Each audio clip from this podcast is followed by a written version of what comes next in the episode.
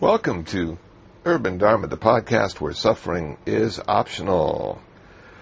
Uh, today is May 6th, 2009, and this is a talk I gave uh, March 29th, 2009 at Against the Stream, Buddhist Meditation Society. This is Noah Levine's place, and I was asked to uh, uh, to fill in and uh, speak on a Sunday morning. And my talk was my journey. So this is about me and my journey into Buddhism and what I came to understand. Hope you find it interesting. Hope you find it useful. So, my talk at Against the Stream on my journey as a Buddhist. So I, I thought what I'd do is I'd uh, talk about my journey as a Buddhist and, and why uh, I'm sitting up here today and, and how I got here. Um, so if you're either a Buddhist or a meditator or uh, non-religious or spiritual, maybe some of what I'll say makes sense. So um, I was born a Lutheran, which made my parents happy, and, and, and it was okay to be a Lutheran for a while. Um, but I'm a little older, so in the 60s I was in high school, and it was important uh, in the 60s to question all authority and not trust anyone over 30. So I embraced that concept and became an agnostic, realizing that up until that point I hadn't had a relationship with, with God anyway. And um, why not be a nonconformist, like the other millions of nonconformists out there? And um, so I was a happy agnostic for um, until the age of 28. And I suppose this happens to all of us at some point, but for me it was 28. And one day I woke up and I realized I was going to die. Now, the concept of dying I was familiar with, but I, I hadn't really looked at myself as having to die. And I don't know why that one day it was important for me to realize that I had to die. But it woke me up to the fact that if I did have to die, maybe I should have a religion. Because people with religion seem to die better than people who didn't have religions.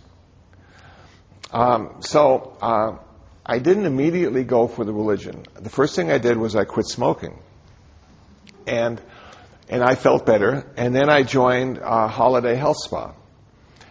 And so I investigated what it meant to have a body at 28 and then in working the body, I realized there was a mind attached to that. And then I thought, I'm going to learn how to meditate. And I didn't know anything about meditation. And, and I had heard that meditation and Buddhism were connected in some way. Um, so I bought a book by Huston Smith called World Religions. And if you haven't read it, it's really a nice introduction to uh, a lot of the religions in the world. And I read the chapter on Buddhism twice, and I said, I'm going to be a Buddhist. Now, there was no logical reason why I should be a Buddhist because I hadn't heard anything about Buddhism. I hadn't read anything about Buddhism. I didn't even know any Buddhists. But it seemed to be about being a human being. It seemed to say you didn't really have to have a relationship with the divine being to be a good human being. And so I looked at myself and I said, well, I qualify. You know, I've never had a relationship with the divine being and I'm born a human being and this might be a good path to investigate. So I, I got another book, the phone book, and found a meditation center. And the meditation center is down the road a bit. It's Olympic in Vermont, uh, just off Olympic in Vermont. It's called International Buddhist Meditation Center. So this was like 78, 1978, 1979, and and there was a guy named Shinzen Young who was uh, uh, an American teacher Caucasian who had gone to Japan to study Japanese. He was at UCLA, and then he became ordained as a Shingon monk, and he came back. And he was like the vice abbot of the center. So my first introduction to Buddhism was with a Caucasian who spoke more languages than I did, but spoke English as a first language. And and for me, that was really important because I had like a lot of questions, and I couldn't phrase them very well, even in English. And somehow he was able to understand what I was trying to say and, and give me some answers that I couldn't understand, but realized that at some point I probably would. Uh, at that point, he was mostly a Zen guy. And to be honest with you, I was never really attracted to Zen because it was too hard to understand. Um, it was pretty esoteric, and it was like poetry, you know, and and I just didn't feel comfortable trying to figure out what they were trying to say. But I hung in there anyway, and and got some good stuff. I, I understood that the walls were transparent, and uh, so I, I looked at the walls in the Zendo, wondering how anybody knew that they were transparent and didn't exist in the way I thought they did at that point.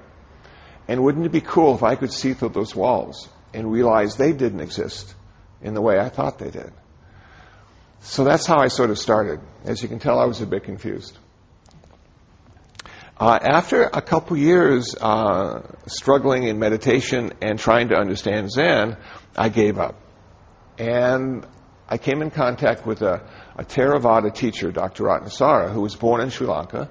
He was a Theravada elder. Theravada tradition was his tradition. Early Buddhism, um, as compared to later Buddhism Mahayana.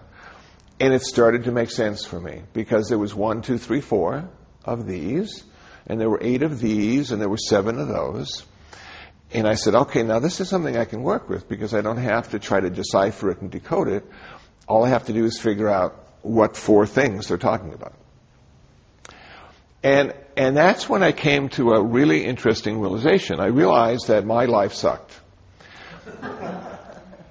Now, you know, up until then, I, w- I felt like I was doing pretty good. You know, I had a job and I had a place to live and, and I had a car and, and I had fun. And I pretty much thought, well, that was what life was all about. And then I came to early Buddhism. And early Buddhism said that life is really difficult. And so I, I was curious, well, why did they say life was so difficult? And they said life was difficult because you're born. Now, I had never thought about birth as being difficult for me, mom maybe, but not me. But because I was born, the Buddha said I was going to have to get old, and I was going to have to get sick, and I was going to have to die.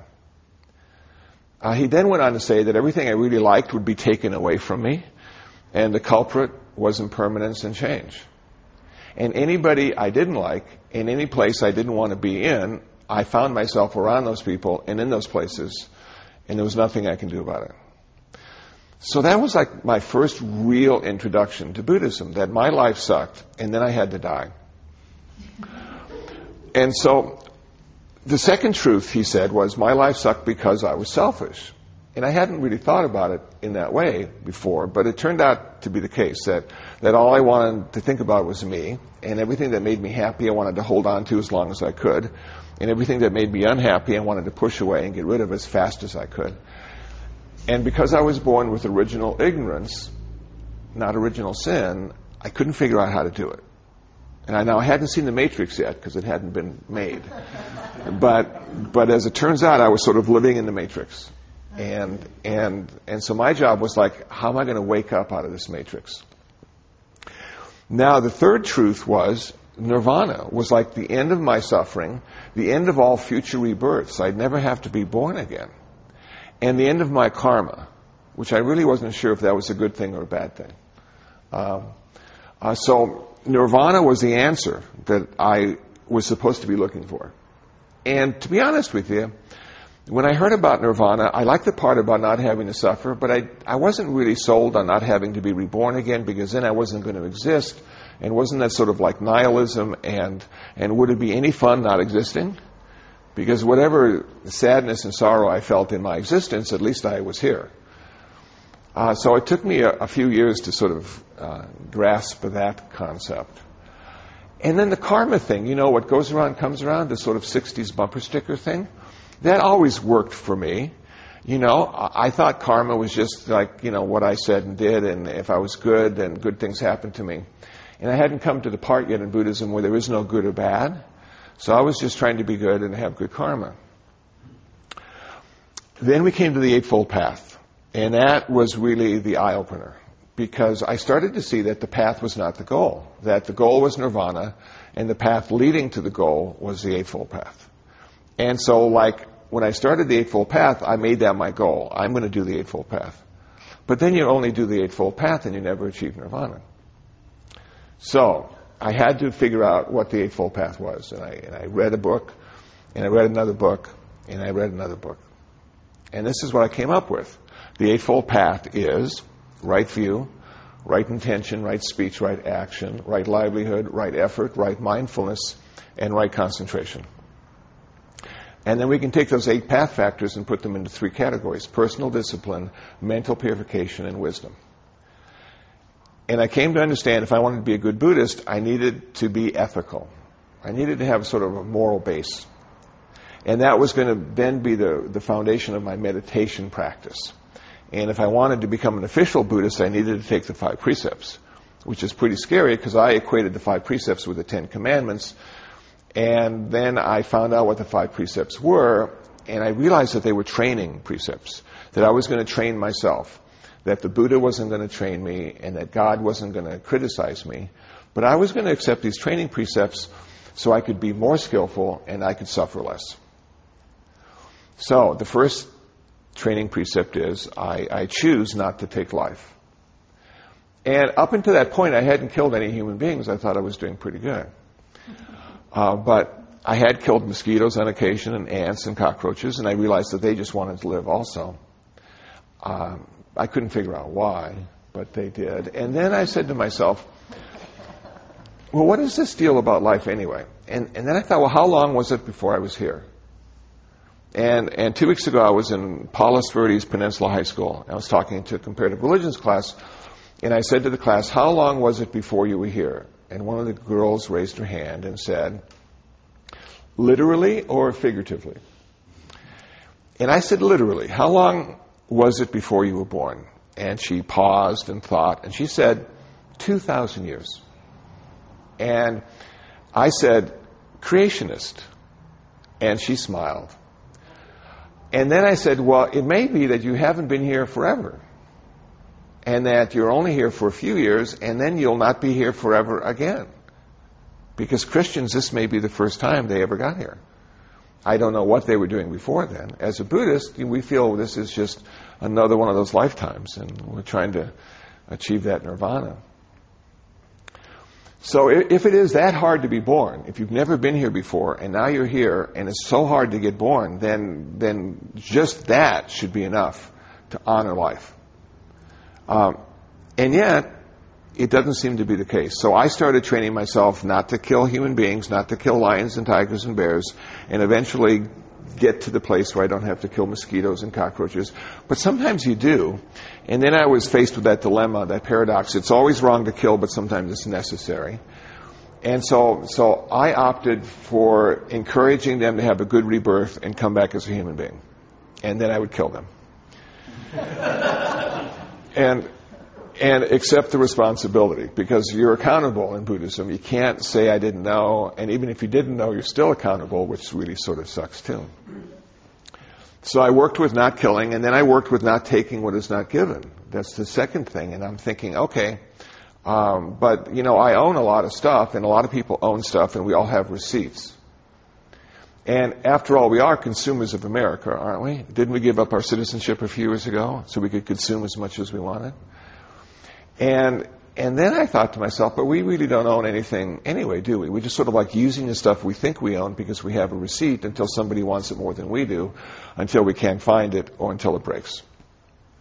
So this stuff is all like being used by us. And some of us have so much stuff to use that we can't get to using it for a while and we buy a storage locker and then we keep that stuff there until it's time to use it. So if ownership's a big illusion, why does it matter if we take stuff or not? And I came to the conclusion because people think they own stuff. So if you think you own it and somebody takes it, then you're going to be uncomfortable with that person, and it may even ruin your day. And so it's best not to take stuff that people think they own because it creates more suffering rather than less. Okay, working with it so far. Third, third one. Oh, this was a tough one. No sexual misconduct. You know, and that's one of the reasons I moved to LA because everything is okay. you know, and then you come into this place where it says the Buddha wants you to not have sexual misconduct because it increases suffering.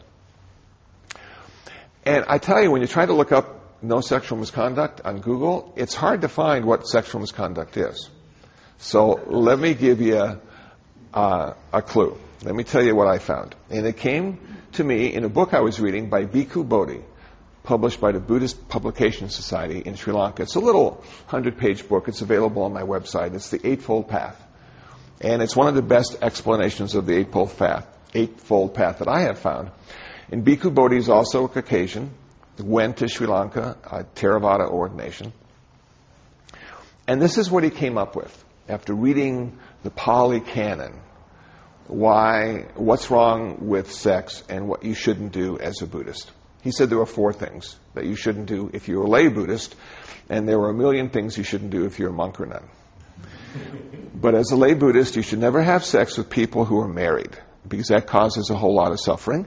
You shouldn't have sex with people who are engaged, that causes a lot of suffering. You shouldn't have sex with children, causes a lot of suffering. And you shouldn't have sex with people against their will it causes a lot of suffering. And then that's all the Buddha said. And I'm going, wow, that is so cool.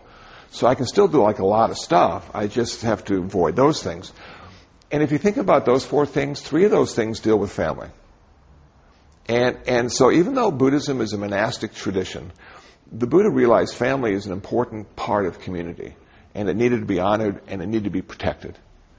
And so those four things. Now you might say to yourself, well, why are Buddhist monks and nuns celibate? And let me tell you what I came up with on this. Two reasons why we're celibate. First reason is, and I bet you Noah can appreciate this. The first reason is we need to have a life of simplicity so it can be supported by donations. We live in an economy of generosity. Okay, we don't have a nine to five. And so people support us so we don't have to have a nine to five so we can practice and read and understand and share and be an example and all those kind of things. So, small footprint. If you want to get married and you want to have children and you want to have a car and you want to have a house and you want to have all those kind of things, you're going to need a really big donation basket. And it's going to need to be passed around a lot of times to keep your lifestyle going. So we want to have a small lifestyle. So simplicity is one of the reasons Buddhist monks and nuns is celibate. Now, uh, please don't take this wrong. The second reason Buddhist monks and celibate is because in an intimate relationship, you can be happy, you can be in love, you can be satisfied. You can be a lot of things but one thing. And that one thing you'll never be in a relationship is free. So a Buddhist monk or nun has the ultimate goal of being free. And that requires not being in an intimate relationship. So simplicity and freedom are the two reasons Buddhist monks and nuns are celibate. Now, if you go into the Catholic tradition, a whole different ballgame. A lot of different reasons. So I'm working through this now, and now we come to the fourth one, not to speak unskillfully. I'm going to train myself not to lie, not to use harsh speech, not to use malicious speech, not to gossip or get involved in idle chatter. Going to try not to watch TMZ, stuff like that, you know. And and when you start to speak skillfully in a kind way and in a supportive way, suffering does become smaller for people and yourself. Suffering is decreased. So it's a good thing, but it's one of the most difficult things because speech happens so quickly. And if you're like I am, speaking a lot to a variety of people, uh, you can really misspeak easily. And then it always comes back to haunt you. Karma, it's there. Now the fifth one, and it seems to be the most difficult one, is not to consume intoxicants. So when I became an official Buddhist and took this precept, I changed it for myself. I, I got permission to change it. And I changed it to, I'm not going to consume intoxicants to the point of intoxication. So I'm going to drink, but I'm not going to get drunk. And when I want that burrito and that beer and that salsa and those chips, it'll be okay. So I worked with that for a couple years, but then I realized I'm sort of defeating the whole purpose of my meditation practice because my meditation practice is to, is to allow me to realize insight and wisdom and create more compassion. So every day I got up and meditated. Every evening I meditated. I'm getting this wisdom. I'm getting this compassion. It's working fine. And then I go out and have a case of beer and I become illiterate, cause a lot of problems, cause a lot of suffering, and all that practice was for naught. So I, am seeing that, yeah, it's really important not to consume intoxicants, not because there's anything wrong with it necessarily, but it does steal your wisdom, and one of the things we want as a Buddhist is a whole lot of wisdom. So there it was. Those were the five precepts just like laid out for me in the early Buddhist tradition of Theravada, and then that was like the foundation of my meditation practice. And then I was faced with this dilemma, and probably some of you are too. What kind of meditation did the Buddha do?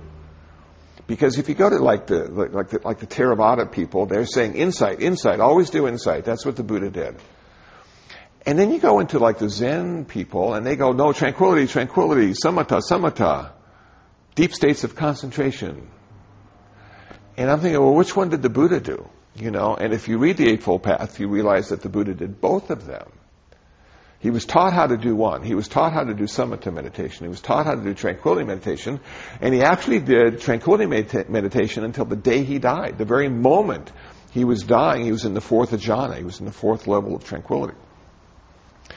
But he rediscovered insight meditation, and that word rediscovered is really important because in the early Buddhist tradition from Sri Lanka, he was the 28th Buddha, so there were 27 before him. And the 27th Buddha, his teachings had died to the world and nobody was practicing Buddhism. And then Siddhartha was reborn and, and in his nirvana started the wheel of Dharma turning again. So he's the 28th Buddha and we're still practicing his teachings. So he rediscovered insight meditation and he used insight meditation to achieve nirvana and then he never needed to do insight meditation again because it had worked. He had reached the goal he had seen the fruition of that in his own life. So I thought for me that was really interesting. Insight meditation until nirvana.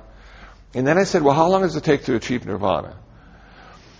And then I found the Jataka tales in early Buddhism, and the Jataka tales are 550 tales of the Buddha as a bodhisattva. 550 lifetimes. So, in my overly simplistic way of understanding Buddhism, I said to myself, okay, so the Buddha was at least born 550 times as a bodhisattva. Then in his last lifetime as Siddhartha, it took him 35 more years, and then he achieved nirvana. So you may have to do insight meditation for 550 lifetimes plus 35 years.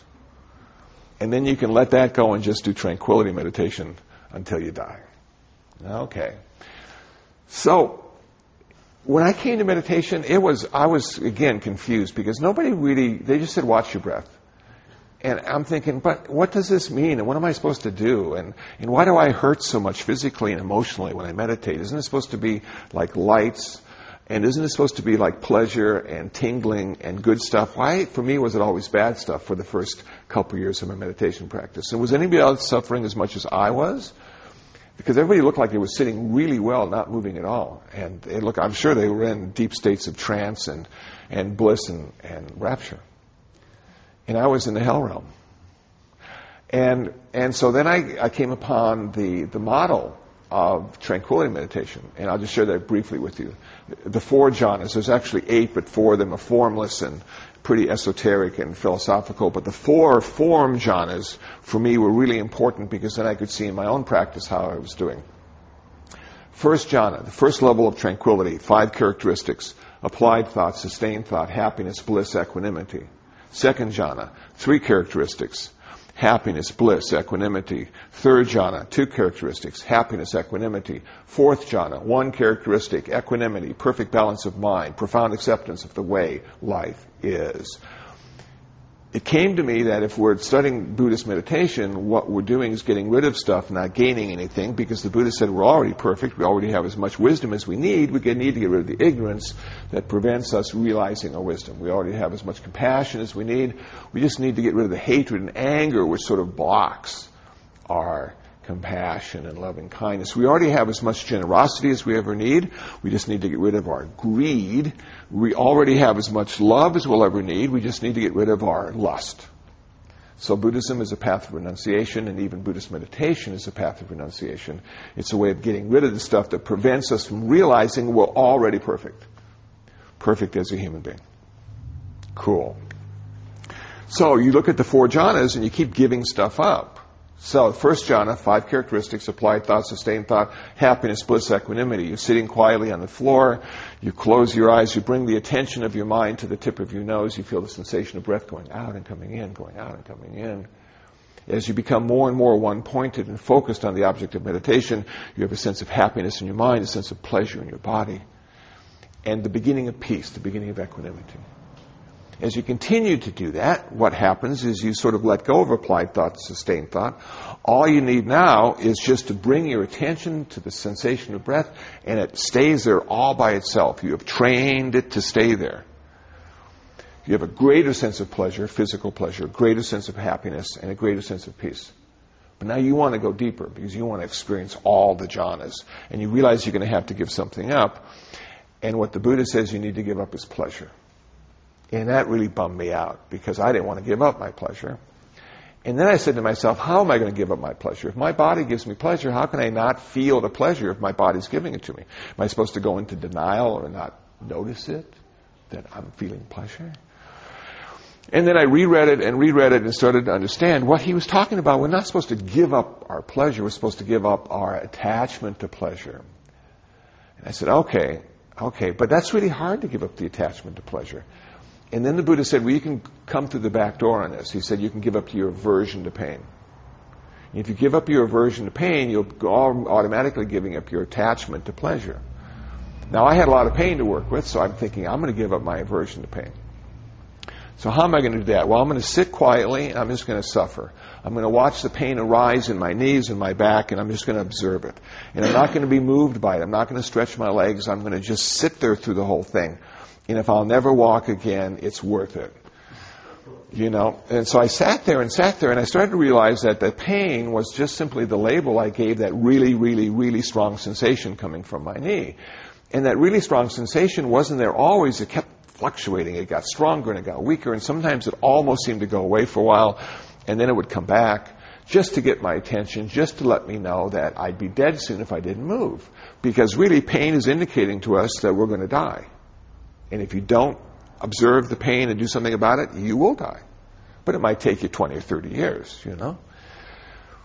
But in that state of mind, in that meditation state of mind, it seems like we're going to die today, in this very moment. Or at least not be able to walk ever again. And so I had to deal with fear, and I had to have courage, and I had to have a place of acceptance, and I had to decode the pain and see the sensation. And once I was able to sort of sit with that sensation, my aversion to pain became much weaker, and my attachment to pleasure became weaker as well. So then you go into like this next place, and you only have two things to go now. You have happiness, and you have equanimity. And what are you going to give up? You're going to give up happiness. But not real happiness. You give up your attachment to happiness and your aversion to sadness. And finally, if you're able to do that and figure out how to do that, one more characteristics, and that's perfect balance, equanimity, peace, profound acceptance of the way your life is in the present moment, just the way it is. Don't need to change anything. Now, what did the Buddha find this to be? Uh, he found this to be problematic. Because when you got up off your cushion, went out, got in your car, went on the 405 freeway, and somebody cut you off, you know, all that stuff comes back. It's not permanent. So he said, I need to find a permanent way, a permanent way to come to this place of peace so I can carry it with me wherever I go without having to have a zendo and, and incense and the Buddha statue. And that's where insight meditation comes in. And there's four kinds of insight meditation. There's mindfulness of the body, there's mindfulness of feelings, mindfulness of the mind, and mindfulness of mental objects. And the one I like to talk about is the one that's easiest for me to understand, and that's mindfulness of feelings or mindfulness of sensations. And the Buddha said we have three kinds of sensations pleasant, unpleasant, and neutral. And the whole idea is just sort of become aware of the sensations of the mind. We have emotional sensations and mind sensations. We have physical sensations. And just be aware of them and note them and, and note whether it's pleasant or unpleasant. Most of the time, neutral ones won't get our attention. And we're sort of going through that stuff, pleasant, unpleasant, pleasant, unpleasant. And then, and then there's a point where we sort of go into this, into this rumination. We start reflecting. We start, we start observing these sensations in relationship to the three aspects of Buddhist wisdom, which will liberate us forever from suffering. And now that really got me. Okay, the three aspects of Buddhist wisdom, what could those be? And how can those liberate me? And how can I apply that to my sensations? Well, they are, and I'm sure you've heard these before, impermanence, suffering, and not self. Those are the three aspects of Buddhist wisdom that will liberate us from our suffering and from all future rebirths and from our karma. And so I started with impermanence, okay? And I said to myself, were all these sensations impermanent? Were they fixed? Were they vibratory in nature? And I thought about it and I thought about it and I said to myself, well, they're all impermanent because none of the sensations lasted forever in the same way. They, they, they kept changing and sometimes they would even go away for a while. So if all the sensations I became aware of in mind and body were impermanent, could I apply that now to the world around me and see if anything in the world was permanent? And I looked and I looked and I couldn't find anything that was permanent in the world. Everything kept changing. Even mountains, after a few million years, turned back into sand. So I'm going, okay, so like the whole world's impermanent, and like I'm impermanent, and like, and there's really nothing to hold on to in this world. There's no place to stand that's stable because it's always in a constant state of flux. And maybe that's one of the underlying factors of my dis-ease and discomfort in this world is that I, that I keep hoping for permanence and all I find is impermanence. And it drives me sort of nuts. And it gives me a feeling that uh, I'm not in control. And you go, well, okay. So now we come into this place well, where all these sensations uh, ultimately unsatisfactory. And I'd have to say, looking at some of those sensations, some were good. I enjoyed some of them. A lot of them weren't so good. So I noted that as being unpleasant. But then if you factor impermanence into the pleasant sensations, and when the pleasant ones change, then they become unpleasant because you don't want them to change because you're attached to that. And so with impermanence, every sensation ultimately becomes unsatisfactory. So I was starting to see, putting myself in this relationship of impermanence and unsatisfactoriness. So, so what I like about myself today, when it changes, uh, I'll be bummed. And thankfully, what I don't like about myself today, when it changes, I'll be happy. But then there comes this point where it all changes and it never gets any better. Like, have you ever talked to somebody who's like really old? There was this guy, he's 96, and he was part of uh, government in some way, and he was well known, and, and they were interviewing him, and they asked him, what can you tell me about being 96? And he thought for a moment and said, I don't recommend it. and so what we start to see, it seems, that we have uh, some really good years in the middle. We have a lot of confusing years to begin with. And we have some really sort of uncomfortable years at the end. And so, if we think it's good now, uh, it'll never get any better than this. And if we think it's bad now, it'll never get any better than this. Because when it does get better, it'll simply be right now. So now is all we have to work with. And so this is the best day we're ever going to have. Now, if that bums you out, I'm sorry. But this is the day we're working with. So I'm going, okay. So impermanence and unsatisfactoriness. And now we come to the hardest thing for me to understand. And I tell you, I tried, and it was not self. But back in those days, in the 80s, it was like no self. You don't want to be self. Self is your enemy. Self creates all this problems for you. And if you could just get rid of self, then it would be really wonderful. Well, we know that's not the case now. All we have to do is look at people like Ronald Reagan in his last years with Alzheimer's, and you realize self has a function to play. And you get rid of self, and people have to keep you alive. So you don't want to get rid of self. And uh, so it's instead of no self, it's not self. Can I not be self? And then I said to myself, well, what is self? Who am I? What is this thing people keep talking about? Because it just seems like they're talking about what I am. And I started reading a book uh, by um, Aldous Huxley, Perennial Philosophy, and I got some insights into transcendent self. And then I found a book in Bodhi Tree Used Bookstore back in the 80s, written by Ken Wilber called Spectrum of Consciousness. It was a dog-eared, used, highlighted copy for three bucks. And somehow I picked it up, I read a few pages, and I bought it. And that allowed me to understand what the heck everybody was talking about when it comes to self. That self turns out to be this process. And it's the process that we have as human beings. Unlike any other animal in the world, they have little selves, And they have functional selves up to a point, but we have this amazing self that can change the whole world. We can build dams and roads and cars, and we can blow up the whole world now. We're so cool with ourselves. And we can make peace as well if we choose to. You know, a lot of people think peace might be boring, so I, I think it's going to be a while till we get there. But it's just this incredible consciousness that we have. And, uh, and you know what I found was so interesting? I, I thought to myself, I wonder who the first one was. Who was the first human that became self aware? Because there probably was a time in our evolution when we didn't have a really big self. It's probably like a little self, like the dog self or the cat self. And then, and then somehow somebody got the big self. And you wonder who that person was and what they must have thought when they woke up in a real way to the world and saw it through self and not through intuition or instinct. Wow. And then thankfully they found some people to mate with and we had more big selves being born all the time. And I guess the big self became dominant in, in humankind because now most of us have this really big self, you know, and it's, and it's so cool. But but is that who we really are? And I, I struggled with this, and I realized, well, it's, it's, it's who I am at a relative level. And it's important to be that person.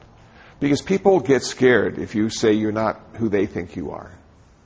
You know, if you go up to your, your mom and say, you know, you don't really know who I am, you know, then I'm nothing other than a self that's a process. And I'm going to transcend that. And your mom says, counseling. you, need some counseling. So we don't want to scare people. We don't want to scare people into thinking that we have, have lost ourselves. But we want to work with ourselves enough to, to transcend it and not have it be our master, it seems to me. That, that really make this self a tool that we can use in this very complicated society to interact and have relationships and support ourselves and, and all those kind of things that self is useful in doing. But once self becomes dominant, once self becomes king, whoa, it, it can really wreck our life. So I'm working with this, I'm working with this, and then I go into this place of Zen and the Art of Motorcycle Maintenance, Robert Pirsig. What a great book that is, and still is. It's on audio now if you want to, don't want to read it and just want to listen to it. Professor Bozeman, Montana, in the book, gives his uh, class something to do. Say he says, write me an article, an essay on quality. Pick anything you want. I want you to tell me where the quality of that thing exists. Everybody in that class failed. Not one person passed with a grade. They all knew what quality was, and they saw it, but they couldn't describe it. And they couldn't figure out where it came from. So as I'm reading this book, I thought to myself, wouldn't it be cool if the author and his buddy, who had the BMW, went out to the parking lot and they took the motorcycles apart into their 10,000 pieces. And you gave each of them a magnifying glass and said to them, find me the quality of your motorcycle. Which part does it exist? the cables or the tires or the brake pads. Where does the quality exist?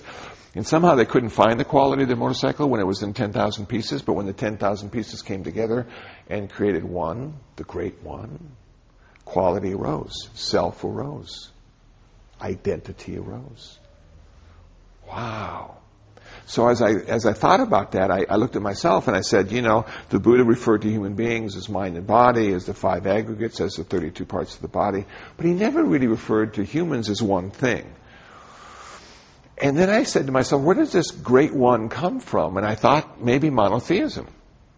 That in Buddhism, coming out of Hinduism, we had a hierarchy of gods and we had bigger gods and better gods and we have weaker gods and smaller gods, but there was never one ultimate god that was empowered to do everything until monotheism.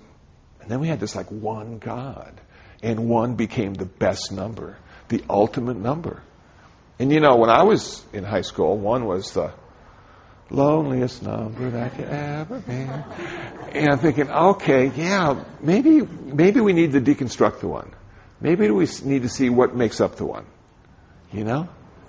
And that will allow us to see the reality, the, the true nature. And so for some reason, self and quality arise because of one. And when one becomes many, they are manageable and understandable.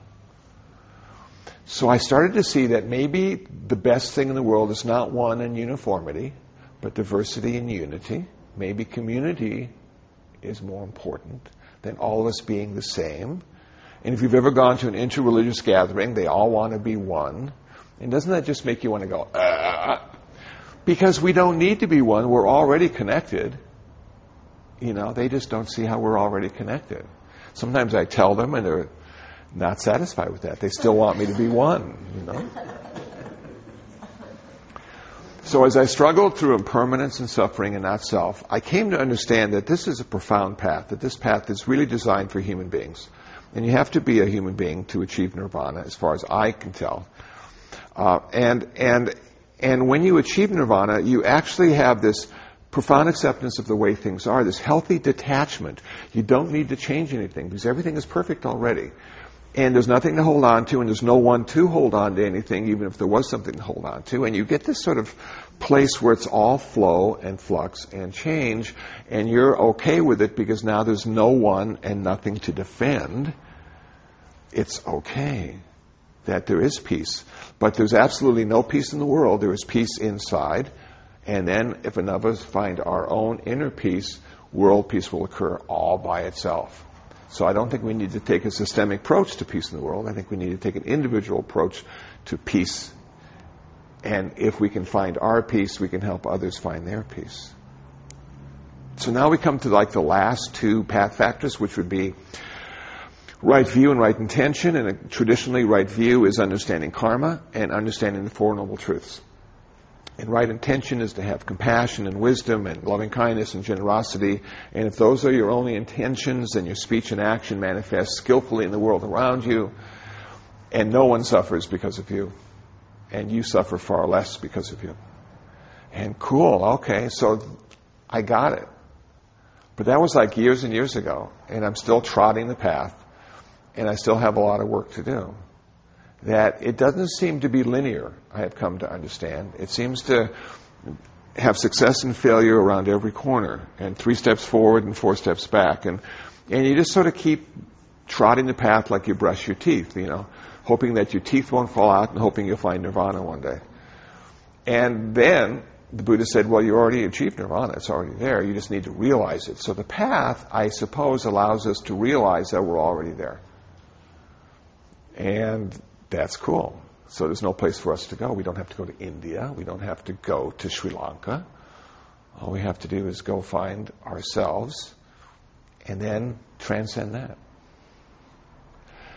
I'm going to stop there. And if anybody has any questions, I'd love to try to answer them. And if nobody has any questions, we can end with the loving kindness meditation. But questions? Anybody stimulated by what I said or did it clarify or demystify or did it completely screw you up? you know. well, that's it. That was my talk at Against the Stream Buddhist Meditation Society on my journey as a Buddhist. Hope you found it useful. Hope you found it interesting. If you'd like to know more about me, my website is Kusala, K-U-S-A-L-A dot info, K-U-S-A-L-A dot info. If you'd like to download some free ebooks on Buddhism, please visit buddhabooks.info. That's buddhabooks.info. Well, thanks for listening. I hope to have more podcasts posted soon. Until then, be happy, be peaceful, and most of all, be free from suffering.